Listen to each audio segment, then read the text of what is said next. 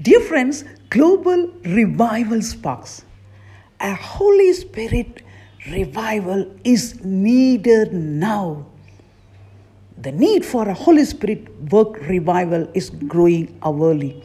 Needed now is a revival that has nothing of man's working and planning, but is wrought in the body of Christ here on earth by the Holy Spirit Himself.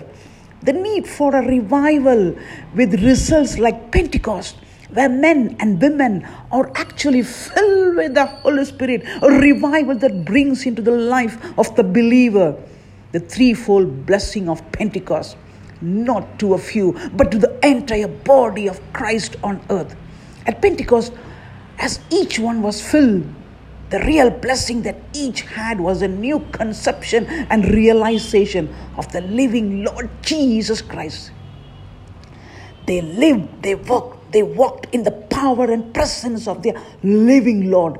Each had an utterly new understanding of the word and with it a burning desire to share with each other and with the world their new knowledge of the Savior and of the word.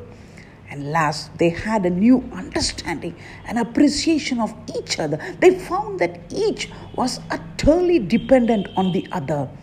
And the loss or gain of one was the loss or gain of all the others. They discovered they were actually one in the Lord Jesus. These are the abiding things of Pentecost, needed in that day of beginnings and solely needed in this day of endings. These results are always found in a life filled with the Holy Spirit. Each child of God must be strengthened with might by His Spirit in the inner man, that Christ may dwell in your hearts by faith. Ephesians 3 16 and 17. This means a spirit filled life not for one here and there, but for each member of the body of Christ. Most Christians are looking backward to the Savior on the cross and never up to a living, reigning Christ. Christ Jesus is not a living reality to very many people today. At Pentecost and after, they preached Christ crucified indeed, but also living, risen, exalted, a miracle worker today a coming king tomorrow, a living judge before whom the world must stand. We need a Holy Spirit revival that Christians may know a living Christ and that the world may be convicted of sin and of righteousness and of judgment. John 16 8. Our leaders are planning the work of a paralyzed church. They hope to accomplish by legislation and programs what the Holy Spirit only can do. Moral cannot be legislated, and planned programs produce no power. Power belongs unto God. Psalms 62, verse 11. You shall receive power after the Holy Spirit is come upon you. Acts 1 8. The church is powerless today. We need a Holy Spirit revival. Such a revival is the will of God for us today. It is God's command. Be filled with the Spirit. Ephesians 5:18.